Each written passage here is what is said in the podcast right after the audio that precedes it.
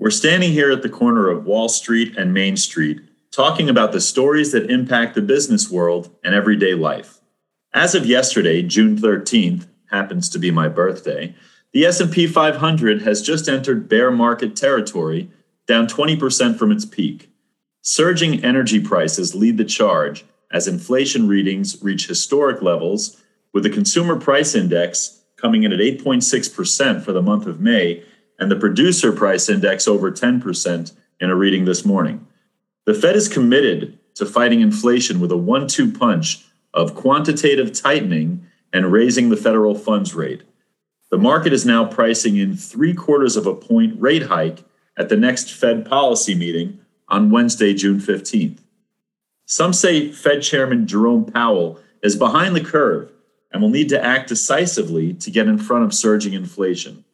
In Monday's sell-off, 495 stocks in the S&P 500 closed lower and the yield curve inverted, meaning the yield on longer-term rates was lower than short-term rates. This typically signals a recession.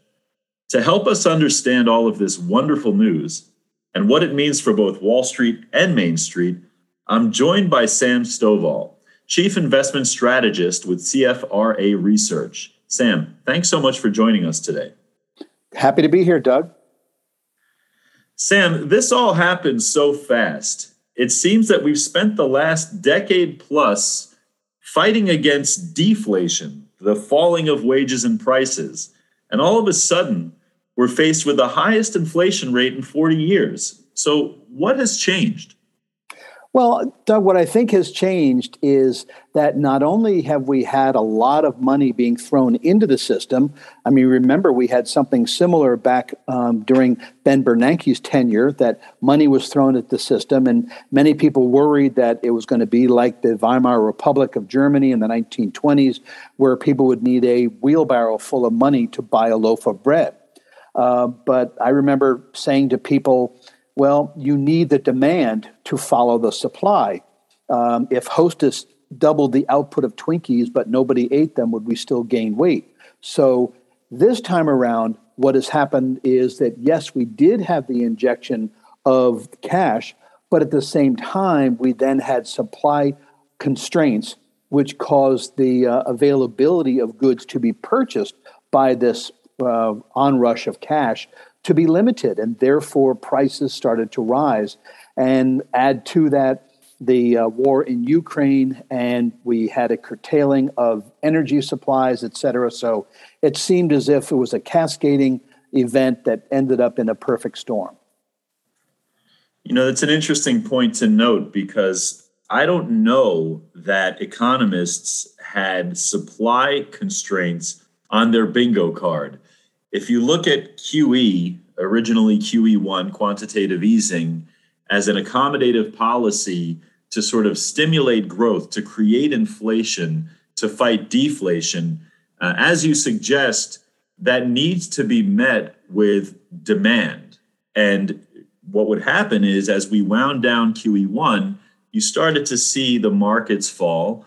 And, and it was clear that we didn't have the global demand that was going to support the global economy. So we had to continue creating inflation to fight deflation. And then, of course, QE2, end of QE2, same thing happened. QE3 was open ended. Let's just keep this going for as long as we need to to be sure that we get the demand we're looking for. And so I guess the irony in all of this is it wasn't demand ultimately uh, that led to this inflation, but it was actually the, the constraints against supply. Is, is that accurate?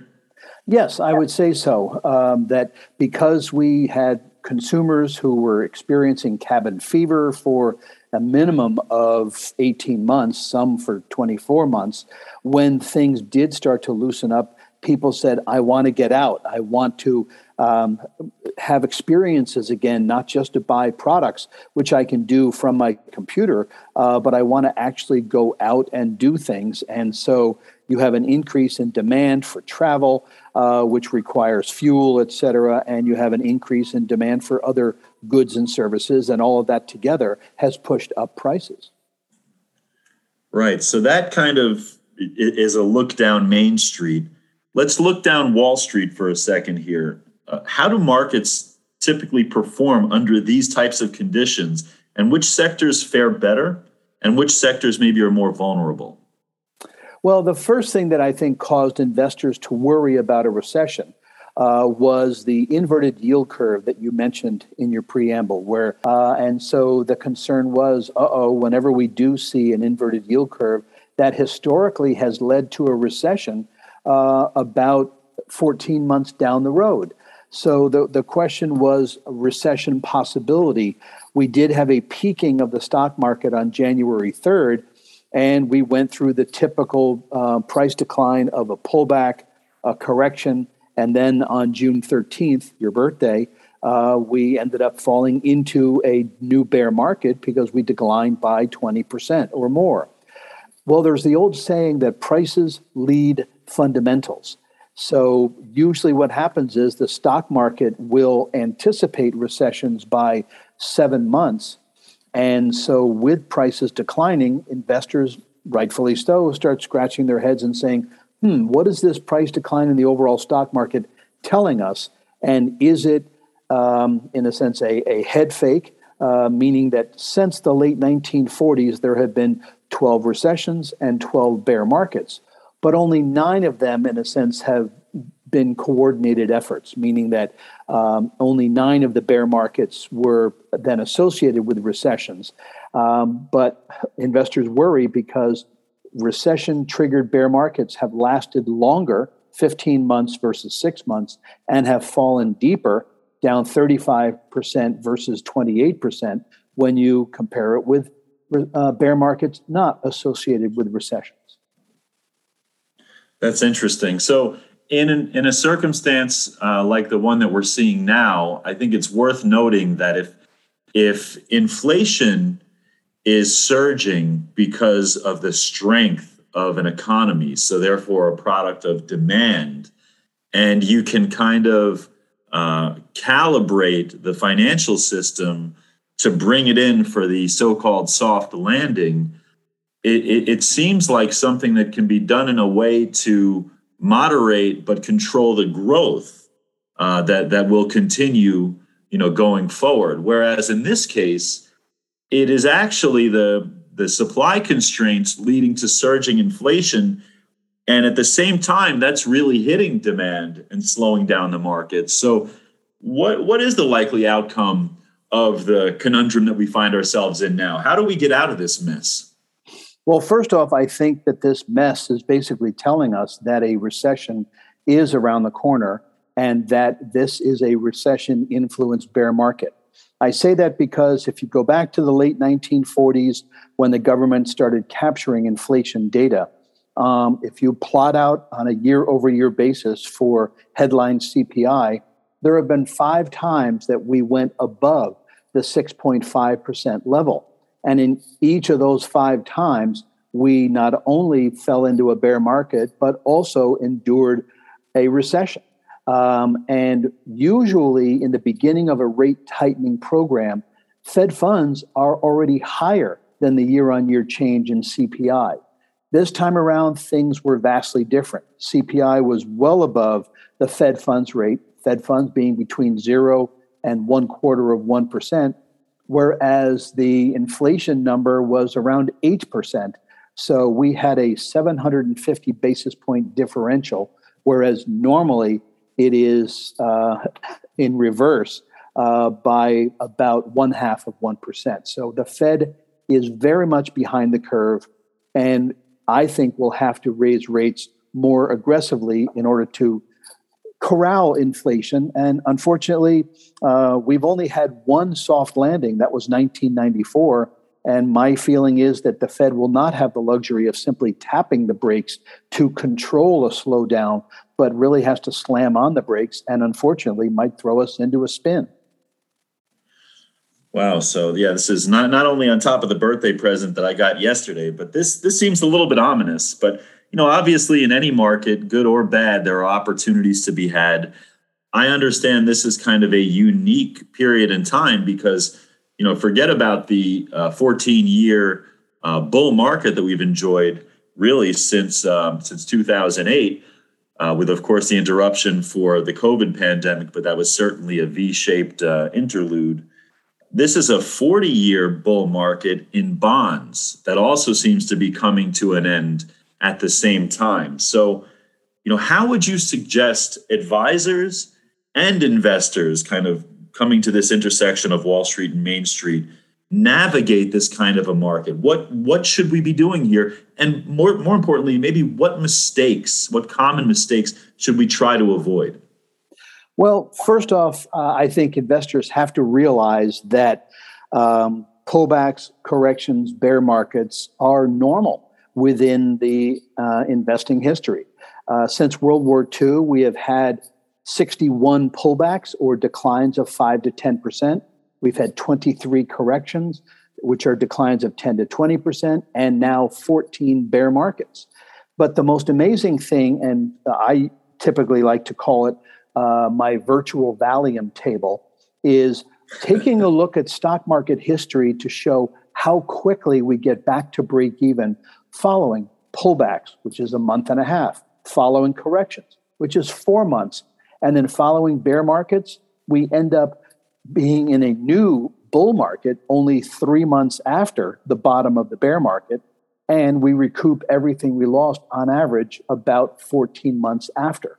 So I basically tell investors, you know, if you are investing for retirement in a 401k or uh, IRA or whatever, you know, you just have to endure these things. And if you feel like you have to do something, well, then my thought would be rebalance every so often. But don't be your own worst enemy. Uh, Clint Eastwood once said in the movie uh, uh, Magnum Force, a man's got to know his limitations. And I just find that I and many other investors can be overly emotional. Um, and so don't try to time the market because if you do, you have to be right twice. You have to be right when you get out. You have to be correct when you get back in. So, if anything, I would say use the stock market sell off as a buying opportunity uh, in order to look for companies that are high quality in nature, offer a nice dividend yield, that uh, have fallen on hard times, but um, can really pay you quite nicely, not only in the price recovery, but a nice dividend yield while you wait. That was an incredible uh, impersonation. I, I, didn't realize that you had that in your bag of tricks. And I'll say that um, you know the markets, to quote uh, Arnold Schwarzenegger in Terminator, um, investors these days are uh, cybernetic organisms. And so, not only do we have our own intuition and our own ability to buy and sell stocks, sectors, assets as we choose, but we're aided by all of this uh, algorithmic um, support all of these computers that are that are reading things you know trillions of calculations a second making decisions for us in a lot of our investment strategies that are done through ETFs or through passive investments with advisors. And i wonder you know are those machines going to kind of navigate these markets for us a little bit? And and do you think that they would favor growth stocks or value stocks? And do you think investors in a, in a, in a bear market, let's just call it that because officially we're there. Uh, are we to be looking, you know, to to lean towards the growth stocks that can outrun these red hot inflation numbers, or should we be looking at the value stocks that are kind of built for the long haul and the adversity that this market's going to, to represent? Well, I like to say that the uh, the best answer to most financial questions is that depends. So when somebody says, How should I be positioning my portfolio for this bear market? Um, basically, what I say is, okay, well, during bear markets, you have to remember that all sectors and at least uh, 99% of the industries within the US stock market tend to fall. Defensive sectors are called defensive because they simply lose less. So, food, beverage, tobacco, healthcare, I like to say that when the going gets tough, the tough go eating, smoking, and drinking. And if they overdo it, they have to go to the doctor. So, staples, healthcare, utilities are typically among your better performers during bear markets because the demand for the products and services remains fairly static. Whereas what you call your defend, uh, your cyclical areas, such as technology, uh, industrials, um, consumer discretionary. These are the ones that get hit the hardest uh, because they are discretionary in nature. People can, people and businesses can say, you know what, I'm not going to build a new factory. I'm not going to buy a new car. I'm not going to renew my wardrobe. I'm not going to update my computer system, et cetera. So these are the groups that usually have the highest valuations or PE ratios at the peak of the market. So therefore, they're the ones that tend to fall most during recessions and bear markets. Um, coming out, however, meaning once we the bear market is ended, and then we start to um, move into a, a new bull market mode. Um, basically, it's those companies that were priced to go out of business but did not are the ones that tend to surge the greatest. So it's usually the cyclical sectors that have been beaten up during the bear market that tend to take a leadership role uh, in the year or two after that bear market has run its course. That's very interesting, and I think that's helpful because you know a lot of people uh, who have been investing over the last decade or so really haven't seen uh, these types of uh, circumstances in, in the investing landscape as we're seeing now. And so it's almost like we weren't prepared for any adversity at all, let alone the master class we're being taught from all of these different factors. Um, I, I want to throw an asset class in there that you didn't mention between the two, and that's energy, because I think this is a unique time for this asset class. And there's a number of factors both in the US in terms of our policy towards it, but also overseas. Certainly the, you know, the pandemic and post-pandemic dynamics, the, the continued lockdowns in China, and then of course the war in, in, in, Ukraine. What do we think happens with energy this time? Because I'm reminded of a period of time uh, during the financial crisis about 14 years ago when energy was sort of leading that inflationary surge and oil, I believe, got over $130 a barrel. Six months later, it was around $30 a barrel. Now, the dynamics are different this time. What do you do with energy here, and, and how do you see this playing out over the next uh, six months to a year? Well, energy is actually the fourth best performing sector during bear markets going back uh, to the 1990s. Um, as you said, because people still need to drive, they need to heat their home, they need to produce plastics and, and so forth. So, energy also, you know, from a correlation perspective, a sort of a stray cat. Uh, it marches to its own beat based on global demand. Um, so, energy um, has also had very high peaks and very low troughs because energy was a, a perennial underperformer after the financial crisis. But now, because of supply disruptions, because of the reopening of the globe, global trade, et cetera, um, energy is in demand once again. Um, we recently downgraded our outlook on energy mainly because, sort of like that old Milwaukee beer commercial tagline, it just doesn't get any better than this.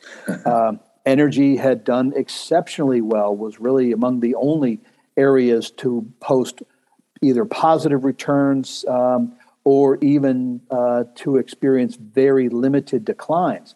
Um, so far this year, meaning from the uh, January 3rd peak of this um, prior bull market to last night, energy is the only sector in positive territory up 45% while the S&P is down 22%. And if you look to the top 5 industries, uh, they're all uh, energy related. So it uh, energy has been doing quite well over the last couple of years. Uh, if you are a short-term momentum trader, um, you probably want to stick with energy until it basically falls out of favor. Um, but you know, our analysts look for growth opportunities over the coming 12-month period, and so right now, uh, our belief is that it will probably be slight leadership or equal to the overall market 12 months from now. Interesting. Yeah, that's a, it, it does speak to the counterintuitive nature of investing that, you know, bull markets are born on bad news and they die on good news, right? So uh, when you think about this moment in time for energy, uh, it's hard to fathom circumstances getting much better, especially uh, as the economy starts to turn both here and abroad. Uh, and so I, I, think to your point, you know, maybe this is a good time to start evaluating, you know, how, how much better can it really get than this? But of course, there's a case to be made that because of some external forces, this is not your normal uh, bull cycle in that uh, underlying commodity. But you know, this kind of brings us to a point that I just wanted to address and get your thoughts, and then I'm going to try to extract, if possible, sort of a a semi-positive tone from you coming out of this conversation. And, and I should say that the message overall seems to be stay the course. You know, maybe recalibrate, maybe shift a little here and there, but certainly, you know, the, the path is up it's just nobody said it was going to be in a straight line, and we're going to have to navigate, um, you know, some some volatility in the months and possibly uh, years to come. The Fed has a dual mandate: uh, price stability and maximum sustainable employment. So let's call it fighting inflation in this case, or uh, saving the economy, right? So, how can the Fed execute a soft landing, if that's even possible? do we feel that the Fed's intervention to aggressively step on the brakes and try to slow down inflation is going to crush the economy? And, and will that then put us in a position where the Fed is going to have to back off sooner or even start to accommodate the economy again in the future? It's, it's kind of a perplexing time. How do you see the Chairman Powell's journey playing out over the next six months to a year? How do you see the, the impact of that on prices and on the economy? And ultimately, what gets us out of this? Well, you're absolutely right that uh, that Fed Chair Powell is experiencing what Bernanke, what uh, Greenspan experienced, and what Greenspan tub, uh, termed a conundrum. Uh, in that, yes, uh, the Fed needs to uh, corral inflation, and with inflation being so high relative to interest rates, they have to ramp up um, the magnitude and speed with which they raise interest rates in order to slow things down. Uh, chances are we're not going to uh, be able to engineer a soft landing, uh, but rather a recession. And the real question is how deep will this recession be? Um, so, our, our feeling is that the Fed will likely raise rates by 75 basis points um, and announce that after tomorrow's meeting. Uh, they will at least look to 50 basis points, if not re- repeat the 75 basis points at the July and September meetings. And then obviously uh, wait to see what the data show um, as to what they'll do for the rest of 2022.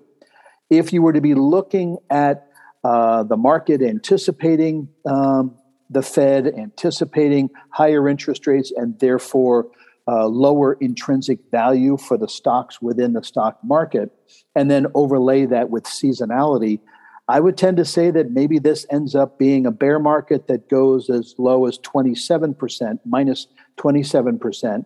Maybe it ends up uh, bottoming out uh, late third quarter, early fourth quarter of this year. Uh, but then once investors feel as if the market has fully discounted uh, a recession and the rate increases that the Fed will have to engineer, um, I think the market will then start to look across the valley like it did during the pandemic and say, you know what, six to 12 months from now, things are going to be a lot better. So it's time to buy back in. And what's interesting is that seasonally, we are in what I call the sophomore slump, the second year of a president's term in office. The two worst quarters of the entire 16 quarter presidential cycle are the one we're in now and the one we're heading toward. But then the three best are the last quarter of this year and the first two quarters of next year. So it could end up playing fairly well into the seasonality calendar um, because the market will look to discount uh, the Fed's efforts to try to get ahead of this inflation curve incredible. I, I didn't think I could get us there, but that certainly seems like a light at the end of the tunnel and very reassuring. And and I'll tell you, I've been navigating all the different avenues of financial media to make sure that I tried to get a comprehensive overview of where the market stands, where the economy is, uh, and how it's perceived by the professionals. And this is the first time that I've that I've heard a clear uh, messaging, you know, towards what how do we look past the valley? Okay we get it. We're here. It's a mess. I blame you. You blame me. And everybody can agree that you know we didn't want to be here and and and ultimately this is where we wound up. But let's look across the valley and let's say there are things that could go right you know some of this needs to happen uh, recessions you know i've been told although it doesn't feel this way are healthy and if you look a little further down the road and say, well, what does this economy look like coming out of a recession? You know, in this era of globalization and, and automation and efficiency across just about every industry. And I think there's a lot to be excited about. So I'm going to cling desperately to that, uh, like the, the port in the storm, Sam. And I really appreciate uh, your taking the time to share your, your infinite and encyclopedic wisdom with us. And hopefully, we'll get to bring you on the show again in the near future to kind of uh, you know take the temperature, see where we are, and and continue to point us forward. But I Absolutely. really do appreciate your time. My pleasure. Thank you for inviting me, and I look forward to a follow up conversation. Excellent. Sam Stovall, Chief Investment Strategist with CFRA Research.